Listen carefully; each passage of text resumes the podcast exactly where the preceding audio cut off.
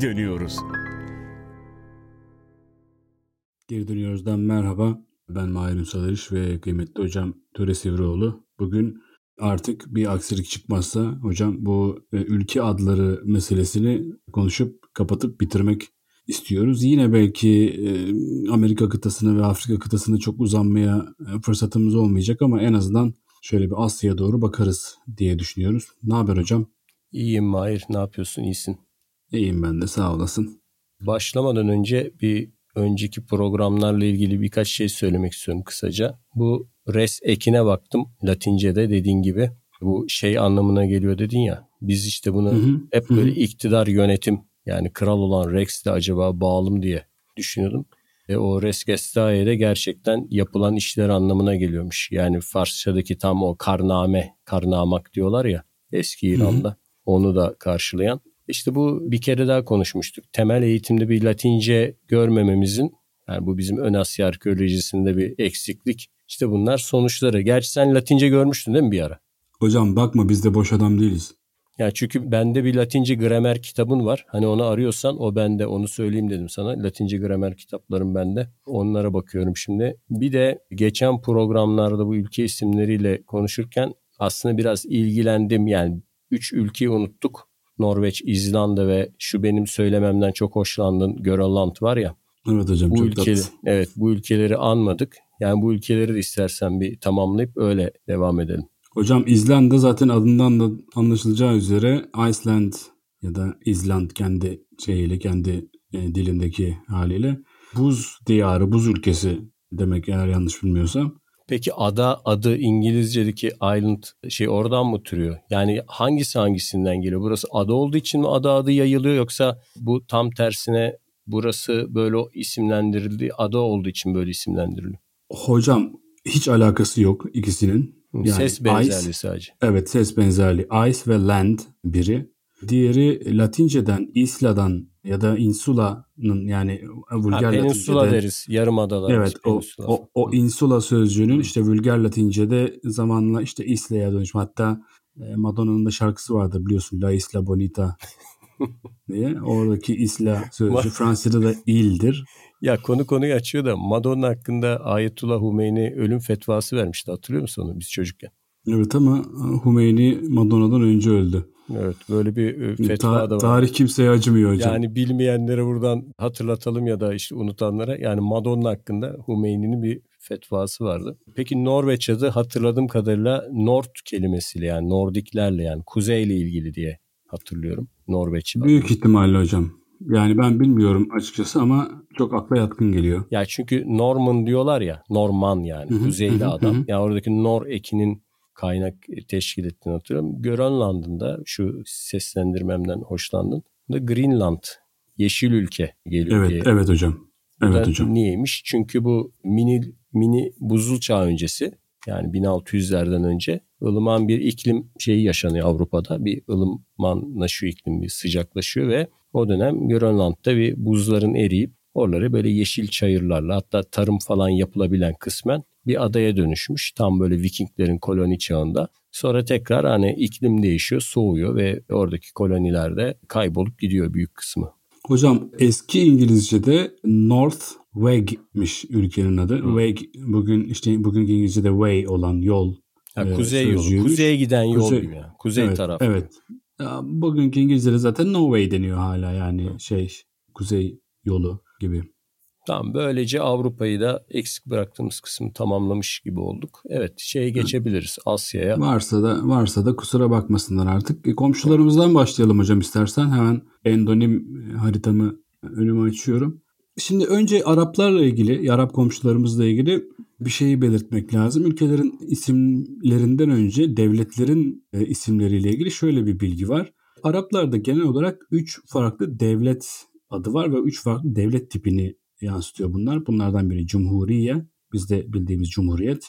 Biri devle, biz bizdeki devlet. Biri de memleke. Yani bu da krallık demek. Çünkü malik biliyorsun e, kral demektir. Melik malik. Memleke de evet. Bir şey şey krallık demek memleket. Neden Arapçadaki sondaki T sesini biz söylüyoruz da okuyoruz Cumhuriyet, Hürriyet, Milliyet derken onlar niye seslendirmiyorlar?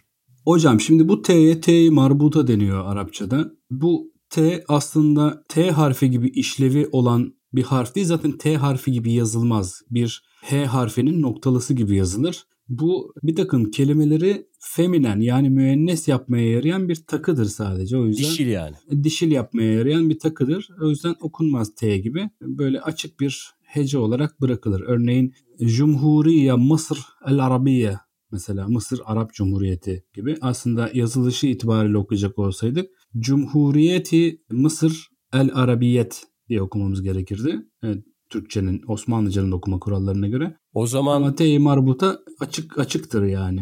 ülke adları dişil olarak mı? Yani onu mu anlıyoruz? Rejim, ülke isimleri Arapçada dişi kelime olarak mı geçiyor?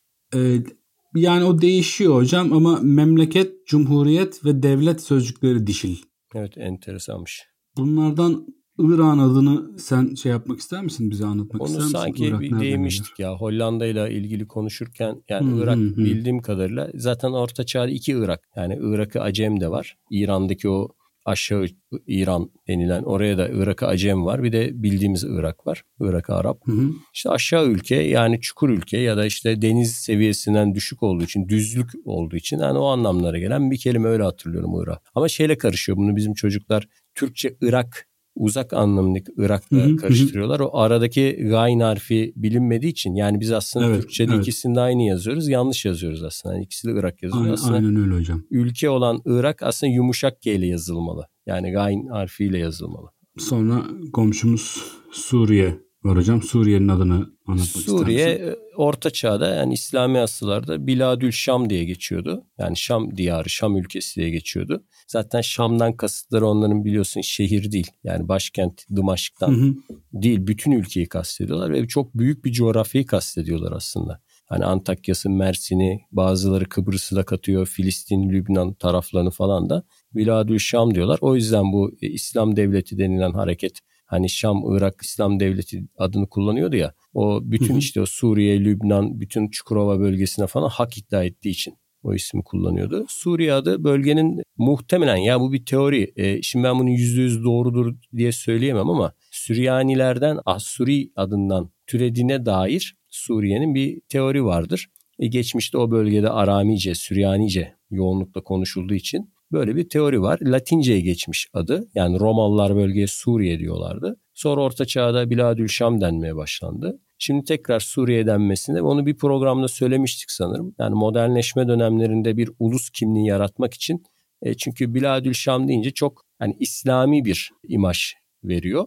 Ama Suriye çok kozmopolit bir coğrafya olduğundan işte içinde Maruniler, Dürziler, işte Yezidiler ne bileyim çeşitli Hristiyan Türkmenler. Türkmenler, farklı dinlerden topluluklar bir arada yaşadığı için Kürtler vesaire. Hani şey yapalım böyle Suriye gibi herkesi derleyen, toplayan, daha nötr, daha böyle seküler bir isim verelim bakış açısıyla Arap milliyetçileri yani. Zaten Suriye biliyorsun Arap milliyetçinin doğduğu ülkedir aslında. Yani Evet. Beyrut Amerikan Koleji falan, Lübnan ve Suriye ikisi ki onu hani Beyrut ve Şam'ı biz çok farklı yerler gibi görüyoruz ama onlar aslında çok böyle kardeş kentler gibidir Şam, Beyrut. Evet evet zaten arası bir saat falandır yani. Evet yani mesela muhtemelen Şam'ın Halep'le olan mesafesi yani kültürel, zihinsel mesafesi daha fazladır. Tarih boyunca Halep'le Şam hep rekabet içinde olmuş ticari olarak, siyasi olarak. O yüzden Halep hep Şam'ın zıttına giden bir siyasi geleneği var. Zaten bu Suriye'de yaşanan olaylarda da Halep hemen Hala da öyle. tabii muhalefetin tarafını ilk geçen kentlerden biriydi Halep.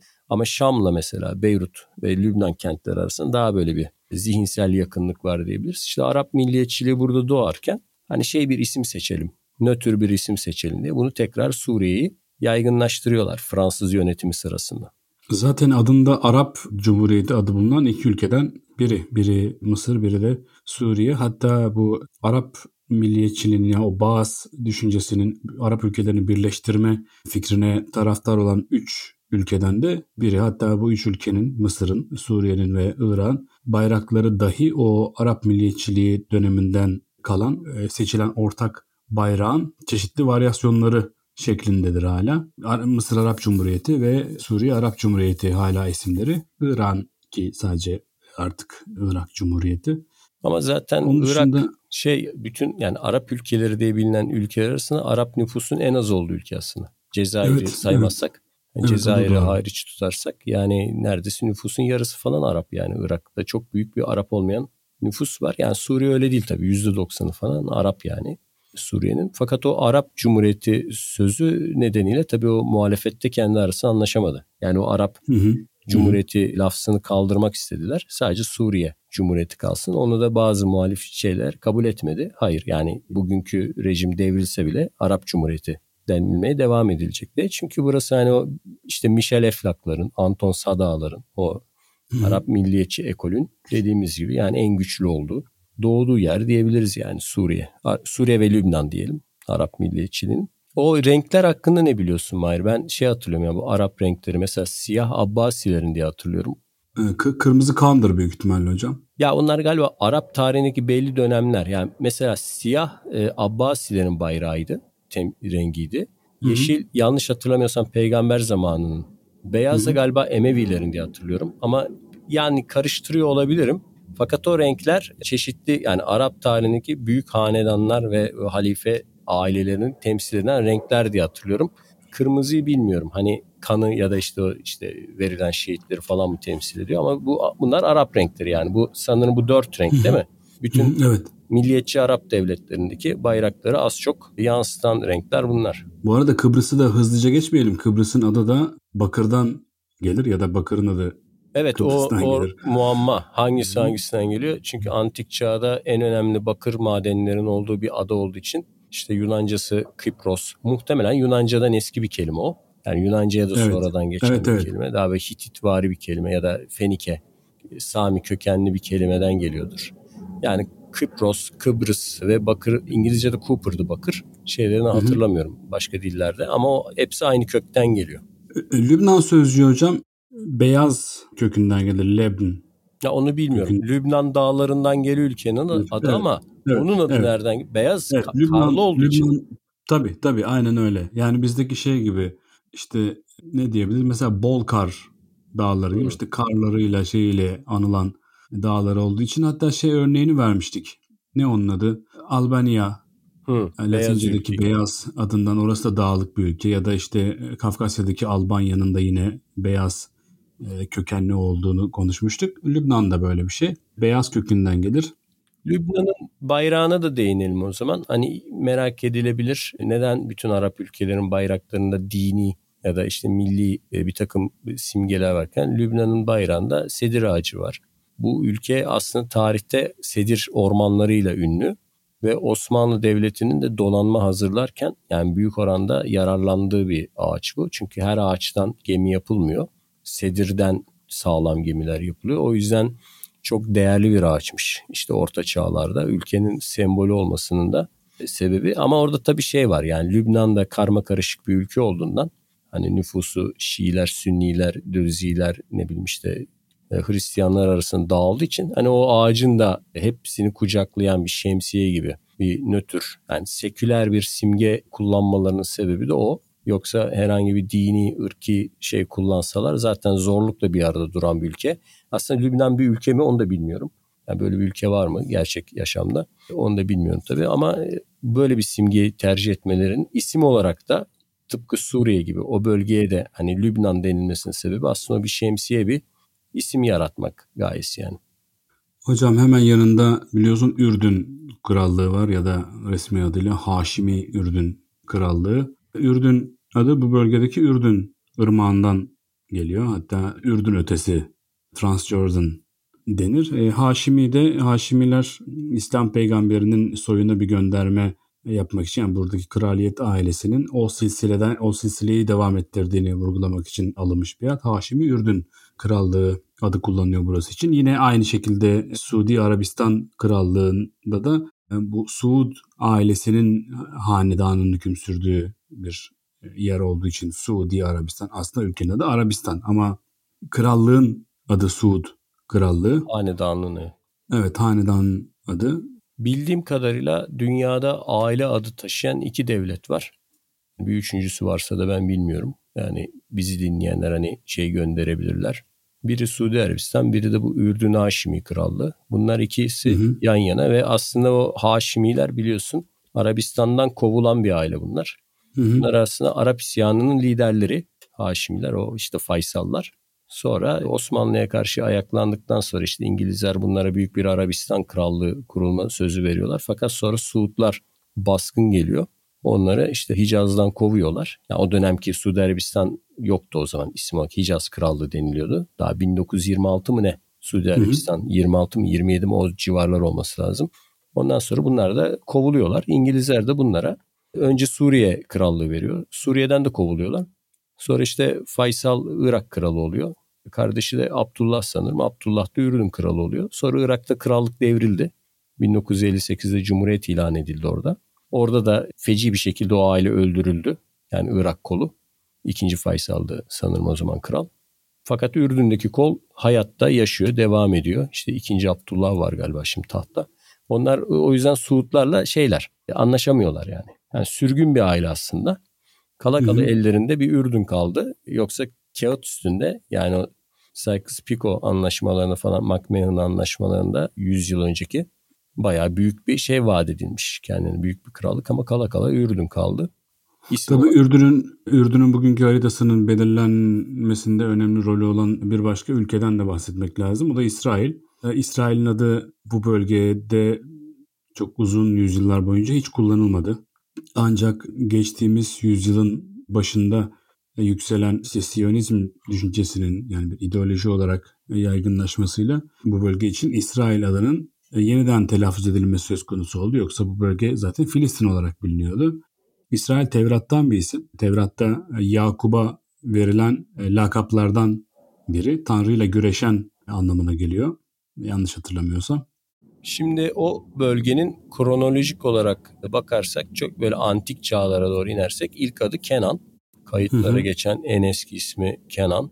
Ardından Yahudilerin vaat edilmiş topraklar olayıyla dönüşüyle kuzeyde bir sonra ikiye bölünüyorlar. İşte kuzeyde bir İsrail krallığı var.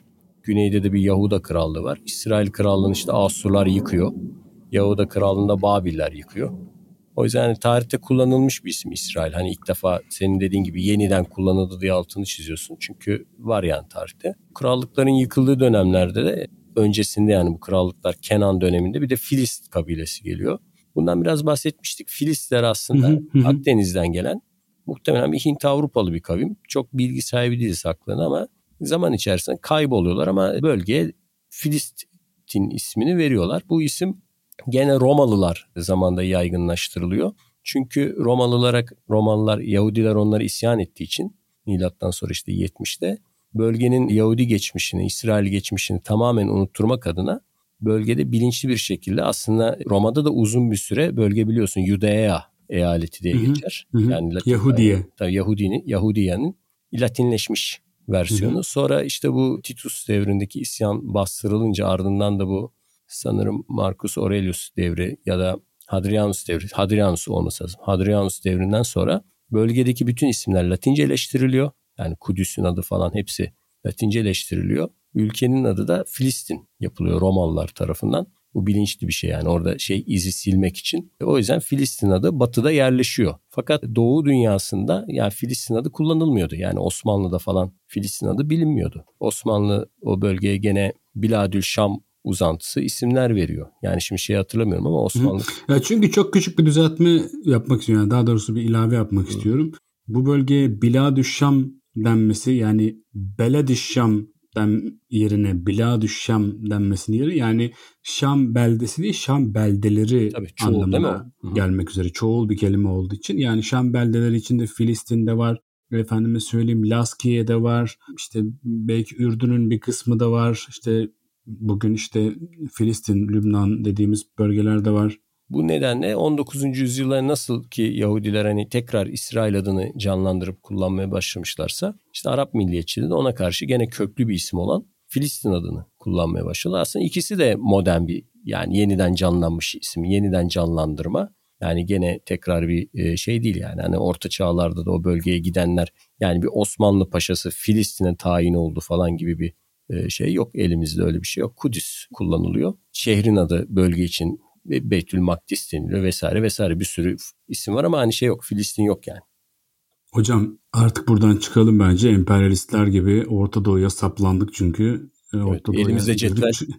Evet Orta girdik çıkamıyoruz. İran'la devam edelim. Ee, İran Cumhuriyeti İslami İran bugünkü adı.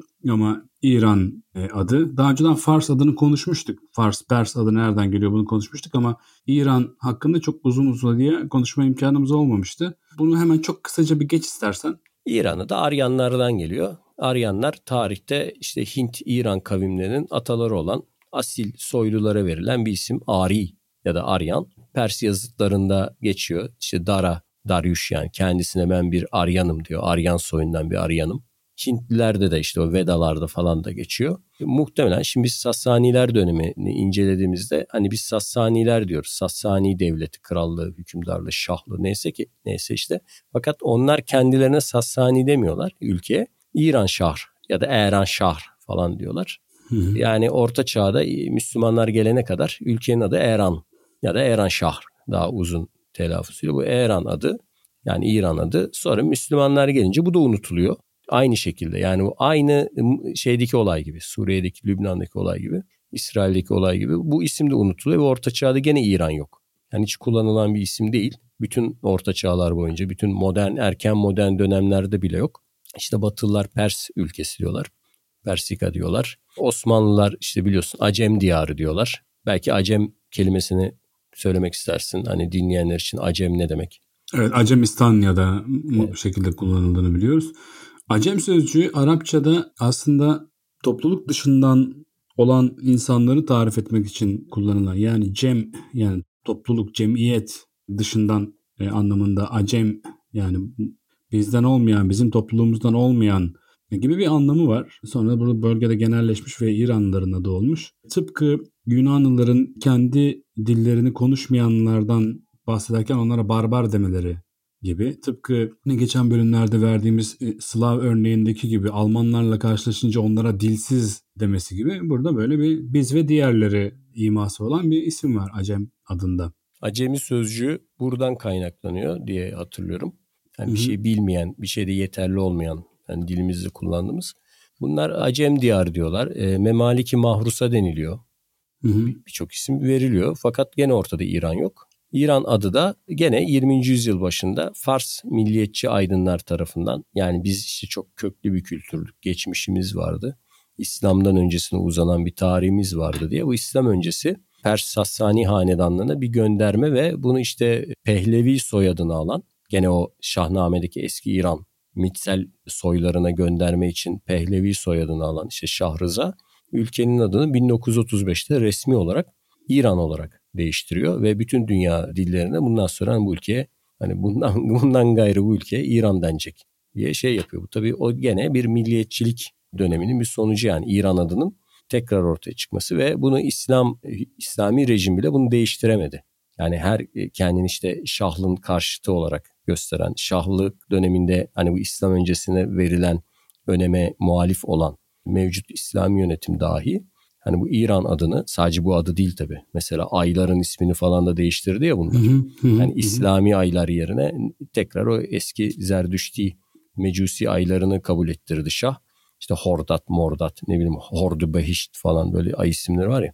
Mesela hala bunlar kullanılıyor yani. İslami rejim bunları da değiştiremedi. Yılbaşını değiştiremedi. Mesela işte tıpkı Zerdüşler gibi yılbaşını şeyde kutluyorlar. Yani yıllarına Nevruz'da. Nevruz'da 21 Mart'ta başlıyor falan. Yani oradaki bütün o söylemlere rağmen o şeyler yerleşti kaldı. Onları değiştiremiyorlar yani. Tamam hocam çık İran'dan. Evet. E, şimdi İran çünkü yeterince konuştuk zaten bu aralar. Şimdi Asya'da e, Sovyetlerin dağılmasından sonra ortaya çıkan Türkiye diyebileceğimiz toplulukların ülkelerin isimleri de genellikle boy adları. Yani Özbekler, işte Kırgızlar, Türkmenler, efendime söyleyeyim e, Kazaklar bunlar hep bu bölgeye yerleşmiş. Zamanında işte Sovyetlerin kendilerine devlet olma vasfı atfettiği bir takım bölgenin yerlisi şeyler, boylar. Bunlar hakkında özellikle belirtmek istediğim bir şey var mı yoksa bunları geçeceğim hemen? Ya bazılarını biliyorum bazılarından emin değilim. Mesela Özbeklerin ismi Moğol Cengiz soyundan gelen onun torunlarından biri ve Özbek Han'dan geliyor. Aslında doğrudan bir etnolojik gönderme değil bir gene soy adı ama şimdi tabii bir milli isim halini kazanmış. Azerbaycan o bölge eskiden Tatar diyorlardı Ruslar. Yani Ekim devrimine kadar Kafkas Tatarları deniliyordu onlara. Modern isimlendirmeler yeni başladı. Yani biz işte mesela Azerbaycan Türkleri deniyor. Hani sen bu konuda yanlış kullanımlar konusunda da değinmiştin ve uyarmıştın. Bu tür şeylerde hani şunları kullanmak gerekiyor diye. Eskiden onlara Tatar deniliyordu. Gerçi zaten büyük kısmına yani Çarlık Rusyası Türk boylarının tamamına aslında orta çağlardan itibaren hep Tatar demiş. Bir ayrım yapmadan ama tabii bunlar zaman içerisinde şeyleri değişiyor. Aslında burada bir başka bir Galata Umumi daha var hocam. Yani burada aslında yani bu Oğuz boylarının gelip buraya yerleşmesinden önce burada İrani diller konuşan Azarlar diye bir topluluk da var. Yani burası Azar diyarı olarak zaten kayıtlara geçmiş ama yani Azari dediğimiz zaman aslında bugünkü Azerbaycanlıların konuştuğu dili kastetmiyoruz. Bir İran dilinden bahsediyoruz yani Azarca. Hı, Osetçe gibi falan o Kafkas. Evet Osetçe gibi evet aynen öyle. O, Osetçe'nin de Osetçe'deki kendi adı zaten İron, İro, Hı. İroni gibi bir şey olması lazım yani. O, o da bir o da bir İran dili. Ne diyelim biraz daha doğuya doğru gidelim hocam. Tamam o Türkiye Cumhuriyetleri ayrı bir şekilde değerlendiririz zaten. Onlar tamam. büyük bir coğrafya. Orada orada farklı olarak bir Tacikler var işte. Taciklerin isimleri ilginç. Evet onu evet bir konuşalım. Tacik sözcüğü de Tacik sözcüğü de genellikle Acem gibi her topluluğun kendisinden olmayan topluluğa söylediği bir isim gibi kullanılmış. Yani Farslar Fars olmayan anlamında kullanmış. Türkler Türk olmayan anlamında kullanmış. Hatta Batı Ermenicesinde yani bizim işte Türkiye Ermenilerin konuştuğu Ermenice'de de Anadolu Ermenicesi. Dacik, e, evet. Dacik sözcüğü Müslüman demek yani Türk Müslümanlar için biraz böyle şey biraz ofansif bir kelimedir tabii de. Yo şey eski Türklerde de Tacik Müslüman demek zaten. Hani şöyle Tacik kelimesinin kökeni ben Çıtfiriye'den okumuştum. Bu bir Arap kabilesi aslında bunlar. İran'a en yakın evet, bölgede yaşayan, evet, evet. Mezopotamya'da evet, evet. yaşayan Tay ya da Taz diye geçiyor ya da Tag diye geçiyor. Farklı şeyleri var okunuş e, İranlılar Araplara tacik diyor. Ya tazik diyorlar eski Farsçada ya da hı hı, tacik hı. tazik. Daha sonra İranlar bütün Araplara tazik dedikleri için Müslümanlara da tazik demeye başlıyorlar. Bir süre sonra İranlıların kendisi de Müslüman olunca bu sefer Orta Asyalılar hepsine birden tazik demeye başlıyorlar. evet evet. Yani böyle evet. çok ilginç ve komik bir olay o yani o ismin. Evet evet işte Ermenilerin o dilsel belleğinde de buradan kalmış. Ama ihale Müslüman, şeylere kalıyor. Müslüman. Ama ihale evet. Farsça konuşan en doğudaki İranilere evet. kalıyor yani en son ihale. Evet. Tacikistan çok ilginç bir ülke. Ülkesi yani bir ülkenin başkentinin adının da pazartesi Duşam. anlamına geliyor olması. Duşam. Ve çok enteresan. Dışarıdan girmek çok zor. Ben gitmek istedim Tacikistan'a. Vize engelleri çıkardılar. Çok sıkıntılılar. E, Müslüman ülkelerden şey almıyorlar. Kolay kolay turist almıyorlar. 18 yaşından küçüklerin camiye gitmesi yasak. Böyle Aa, çok ilginçmiş. Tabii tabii. Şey gibi hani alkollü mekanlara falan şeyler vardır ya böyle erler giremez, erlere serbest falan gibi. Sakal makal bu tür şeylere çok e, şeyler. İç savaş yaşadılar biliyorsun. Hani 90'lı yıllarda çok kanlı bir iç savaş yaşandı. Hı hı, İslamcılarla hı. E, milliyetçiler arasında. O yüzden çok katılar ve çeşitli Müslüman ülkelerden gelen insanlara karşı da çok şüpheliler. Yani bunlar e, işte Afganistan'dan hmm. gelen cihatçılar. Vahabiler mi geldi tabii, diye? Tabii kimler bunlar? Ne diye geliyorlar? O yüzden şey aslında çok otantik bir ülke, çok tarihi bir ülke. Yani evet, bozulmamış evet. bir şeyi var. Doğa yapısı var ama şeyler yani çok kapalılar dışarı. Bu aralarda Kırgızistan'la bir sınır anlaşmazlığı yaşıyorlar ve bayağı böyle silahlı bilahlı çatışıyorlar yani savaş durumundalar neredeyse. Bu arada Neyse, bak- şey Taciklerin bildiğim kadarıyla 5 milyon falan herhalde nüfusları var. Bir yarı kadar nüfus da Rusya'da yaşıyor. Yani Tacikistan'ın yarısı şeyde işte Petersburg'da, Moskova'da. Yani ülkenin nüfusunun yarısı, ülke işinin yarısı da şey dışında yani. Hani Rusya. Sivaslılar gibi hocam. evet yani bizim bu şeyler gibi. Tacikistan'ı da aradan çıkardıktan sonra biraz daha doğuya... Ha, Afganistan'la ilgili, Afganistan adıyla ilgili bir şey söylemek ister misin? Afganistan adı da yeni bir isim. Yani böyle çok geçmişlere uzanan bir isim değil. Babür bahsediyor ilk defa Afganlardan. Yani bir Afganistan Hı. deyiminden. Tam e, kastetti işte bu Hindi Kuş Dağları, Peşaver bölgesi o tarafları falan söylüyor. Fakat isim gide gide büyümüş. Yani siyasi anlam kazanması işte 18. yüzyılda bunlar bir padişahlık kuruyorlar. O çeşitli boyları var onların. Peştun boyları. Peştunlar yönetiyor yani Afganistan'ın hakim halkı aslında. Afgan diye bir şey yok yani. Afgan e, bir vatandaşlık terimi gibi bir şey. Afganistan'da yaşayan halkın yarısı Peştundur. Yarısına yakını. Bir kısmı Tacik, Türk, işte Özbek, Hazara çok farklı etnik grup var. Hakim olanlar Peştun. Ve genelde Afgan denince Peştunlar akla geliyor ama aslında diğerleri de Afgan vatandaşı diye geçiyor. Bu ismin kullanılması 18. yüzyılda yaygınlaşıyor.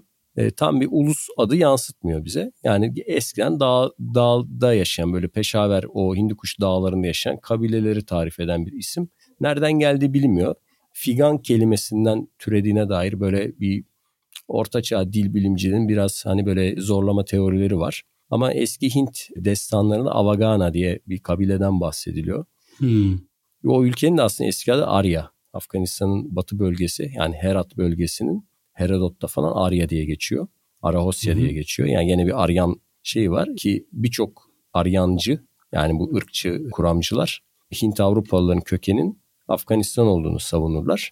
Oradan dünya. Ben haritasını çok beğenirim hocam Afganistan'ın. Çok çok güzel bir şekli vardır. Ya aslında şey hani cetvelle çizilen Orta Doğu ülkelerine göre tabii daha kanla ve mücadeleyle çizilmiş enteresan bir çok da büyük dönemleri de var Afgan padişahlığının. Hani sınırların bunun 3-4 katına denize menize ulaştıkları Hint okyanusu indikleri zamanlar var.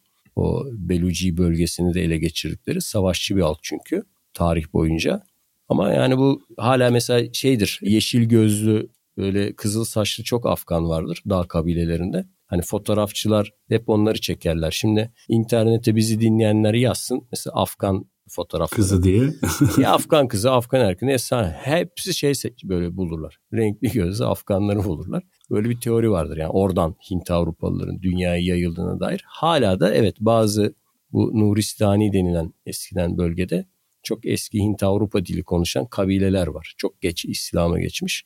O yüzden enteresan bir ülkedir Afganistan. Hani ben tamamını gezme şeyi bulamadım. Şansı, fırsatı bulamadım o çatışmalar, savaşlar nedeniyle. Ama yani e, bir tarihçinin, bir arkeolog mutlaka gitmesi, görmesi gereken bir ülke. Muazzam bir kültür ve tarih var. Ama tabii bu şimdi Hocam, konumuzun dışına çıkarız. Süremizi idareli kullanmıyorsun. Evet. Farkındayım. Mesela Pakistan'a geçmeyi düşünüyordum. Geçemedim. Evet, Pakistan'a geçelim hocam. Pakistan dediğimiz şey aslında Pakistan ve Bangladeş. Batı Pakistan, Doğu Pakistan'da onlar. Evet tek bir ülkeydi. Pakistan devleti, Pakistan Cumhuriyeti'ydi. Pakistan'ın bu adı almasının sebebi aslında bu ülkede yani bu coğrafyada yaşayan Müslüman olmuş Hinduların kendilerini Hindulardan ayırma endişesi var. Yani Hindu'nun pak olanı, temiz olanı, tahir olanı anlamında Müslüman olduğu için yani temizliği öne koyanı anlamında böyle bir e, politik göndermeleri, imaları, kinayeleri olan bir isim olarak belirlenmiş. Yani bugün işte Paki ismi çok kullanıyor Pakistanlılar için ama yanlış bir kullanımdır. Paki, Paki denmez. Hatta Paki sözü biraz ofansiftir. Onun yerine Pakistani demek daha doğrudur. Yarışmayla bulmuşlar biliyor musun ismi? Doğrudur. Hiç, bir hiç şaşırmıyorum yani. 30'lu yıllarda isim arıyorlar ülkeye.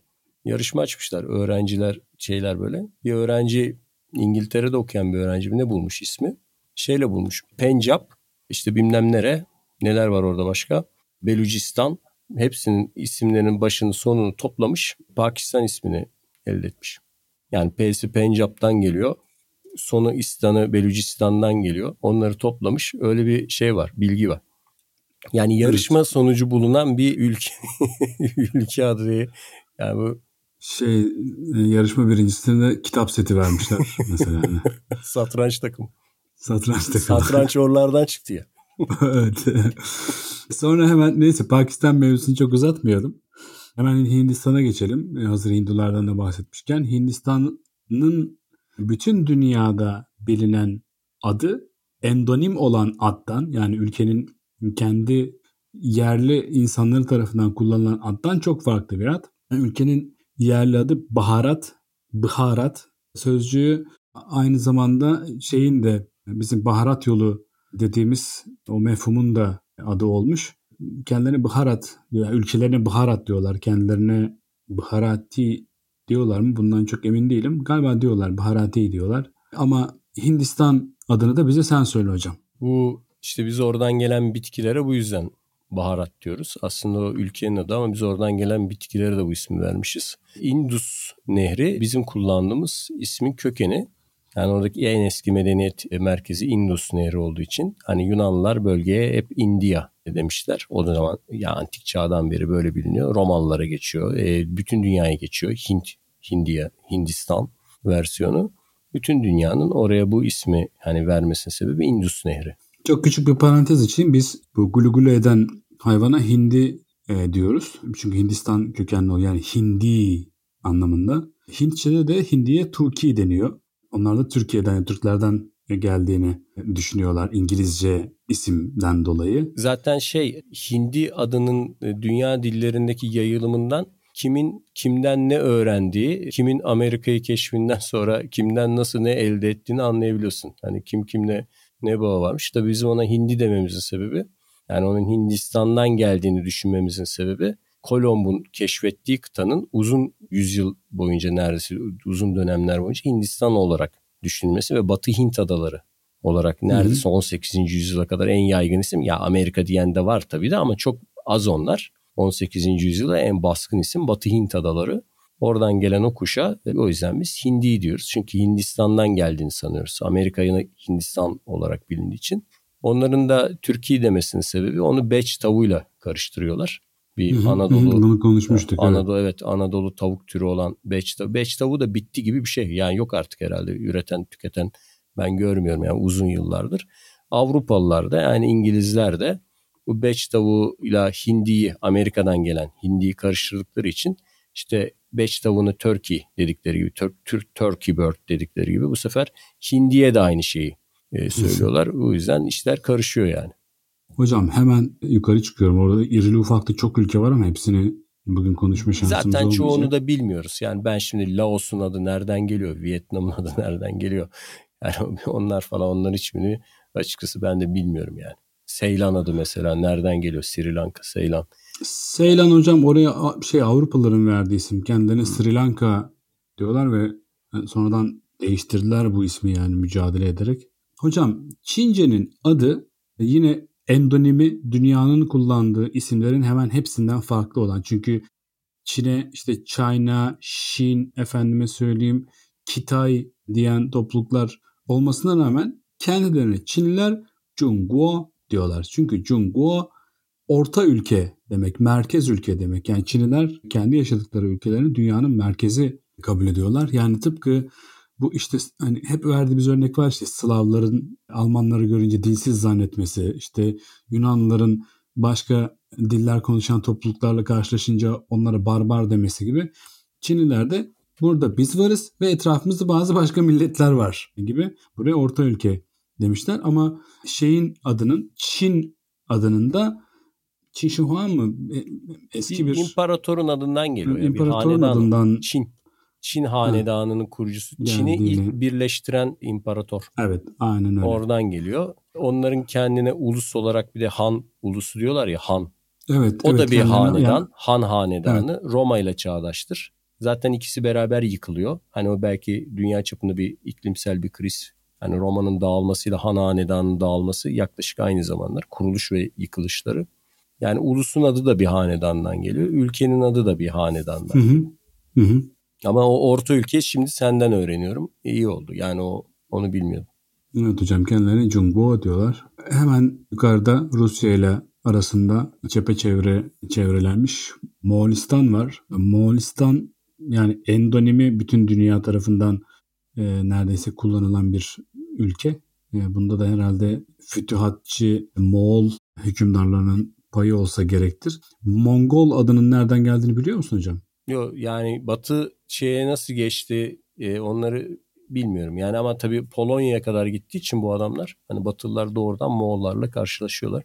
Ya hocam şey bu kendi dillerinde Moğolca'da şey demekmiş. Mong.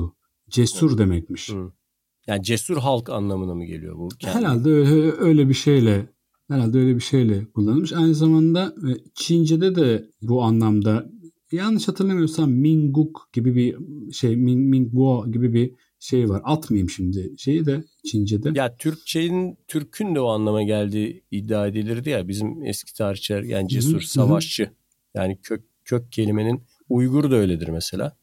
Yani Uygur da cesur savaşçı. Ya yani Uygur'un kendi anlamı ilk anlamı yani. Hı-hı. Uygurların Hı-hı. halk olarak cesur savaşçı kelimesi olduğunu hatırlıyorum. Yani yanlış hatırlamıyorsam.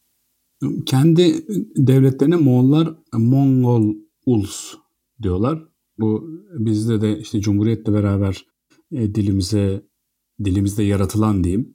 E, yaratılan ulus... deme çünkü boz ulus var. Orta Çağ'da Osmanlı şeylerin aşiret boylarını boz ulus Öyle var, mi? Var var. Boz ha. uluslar var. Ya ben çünkü Cumhuriyet döneminde böyle özellikle Çuvaşça gibi böyle çok göz önünde bulunmayan Türk dillerinden çok fazla kelimenin devşirildiğini ve bunların dönüştürülerek e, Türkçe'de işte bir sürü yeni kelime üretildiğini biliyorum. Ulusun da yine öyle bir şey olduğunu varsayıyordum. Açıkçası. Ya şöyle ya mesela uçak bilgisayar gibi sıfırdan türetilen kelimeler dışında o çeşitli Türk dillerinden, diyalektlerinden alınan kelimeler onların çoğu tarihi kelime.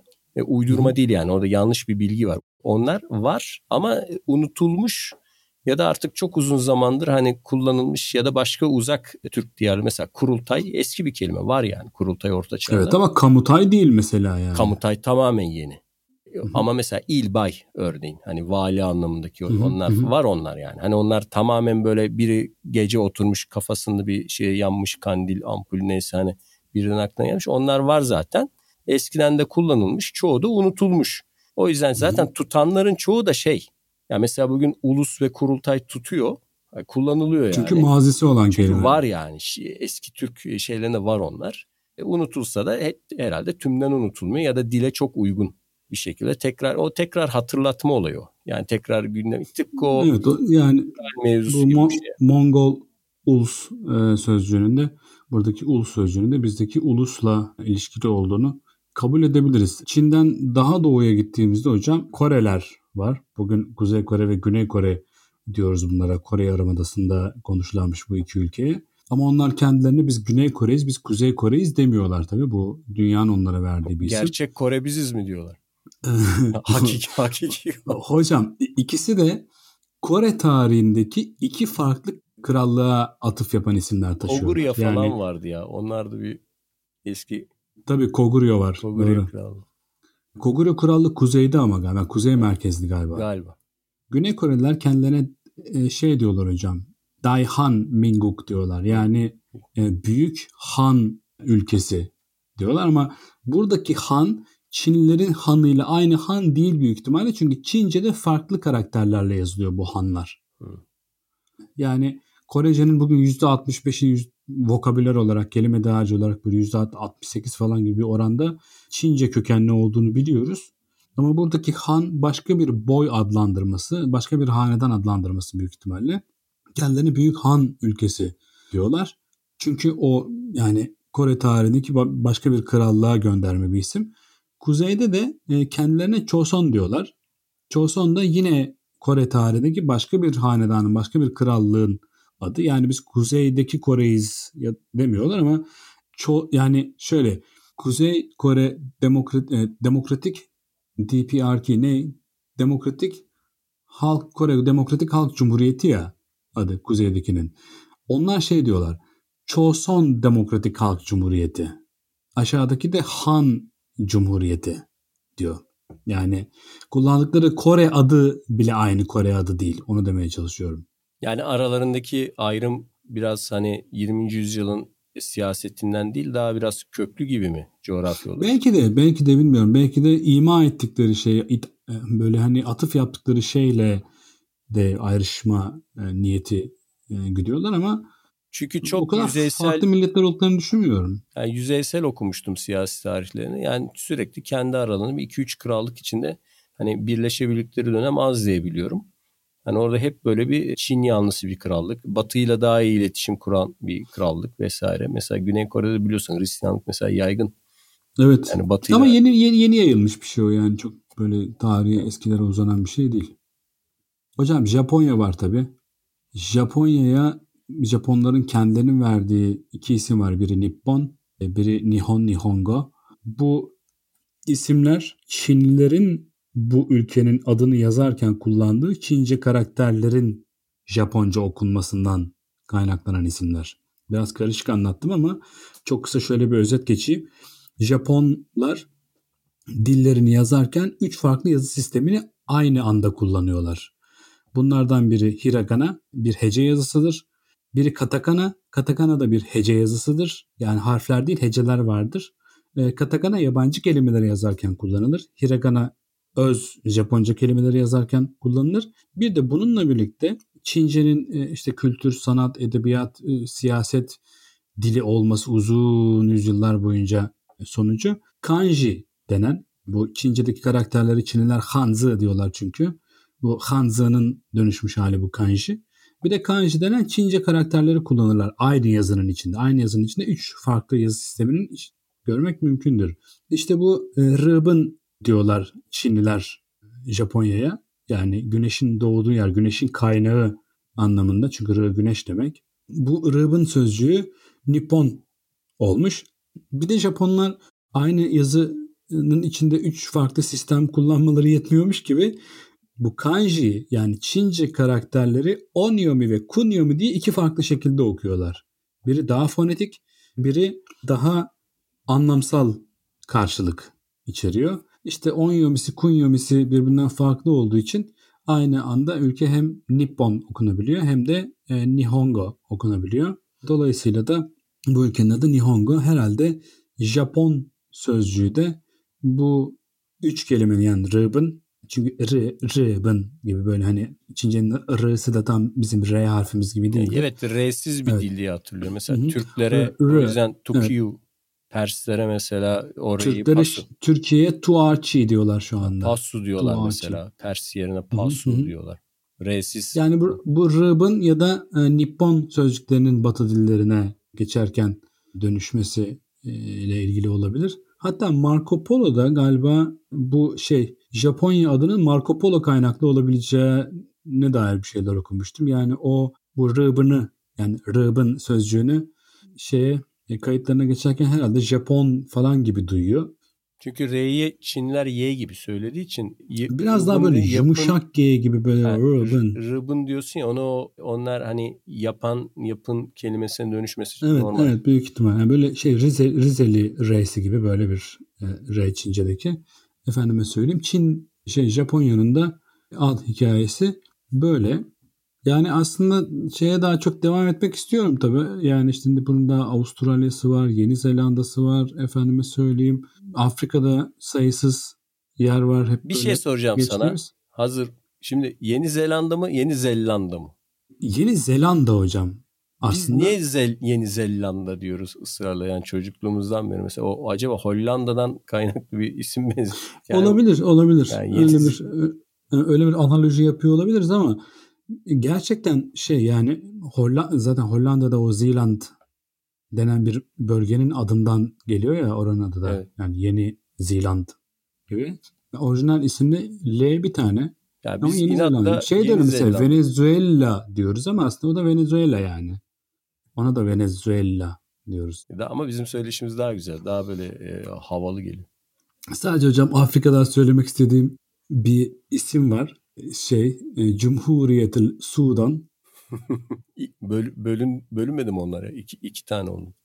Evet iki tane var. Bir tane bir de şey Güney Sudan var artık. Şey Sudan Sudan adı biliyorsun değil mi nereden geldi Yok Sudan? ben bilmiyorum hiç gerçekten evet. bilmiyorum. E, Sudan hocam Seud Arapçada siyah demek. Evet. Ha Sev tabii esvet. Evet. evet yani evet. Sudan yani Sudan yani anladın mı? Hı. Karalar yani. yani. Kara ülke, siyahlar evet, ülkesi gibi. Evet, kara, siyahlar ülkesi diye. Ülkesi, evet. Evet. Yani şimdi olsa yani. veremezler o ismi yani. Tabii tabii. Şimdi, yani şimdi... politik doğru şimdi politik doğrucular takılır hocam. Zamanında vermiş vermiş. Biskü, hocam. Bisküvinin adı değişti ya. Düşünsene yani. Evet hocam. Evet hocam. Şimdi hocam neredeyse bir saatlik bir zamanı tükettik ama ülkeler bahsini artık kapatalım diyorum. Evet. Yazık günah dinleyenlere de. E, yeni konularda buluşmak üzere bugünlük ayrılalım. Bir şey söylüyor musun? Yok uzatmayalım zamanda. Selamlar iletiyorum dinleyenlere. Hocam çok teşekkür ederim. Bugün yine e, verimli bir sohbet oldu. haftaya yine bir aksilik çıkmazsa görüşmek üzere. Tüm dinleyenlere sevgi ve selamlarımızı gönderelim böylece. Hoşçakalın.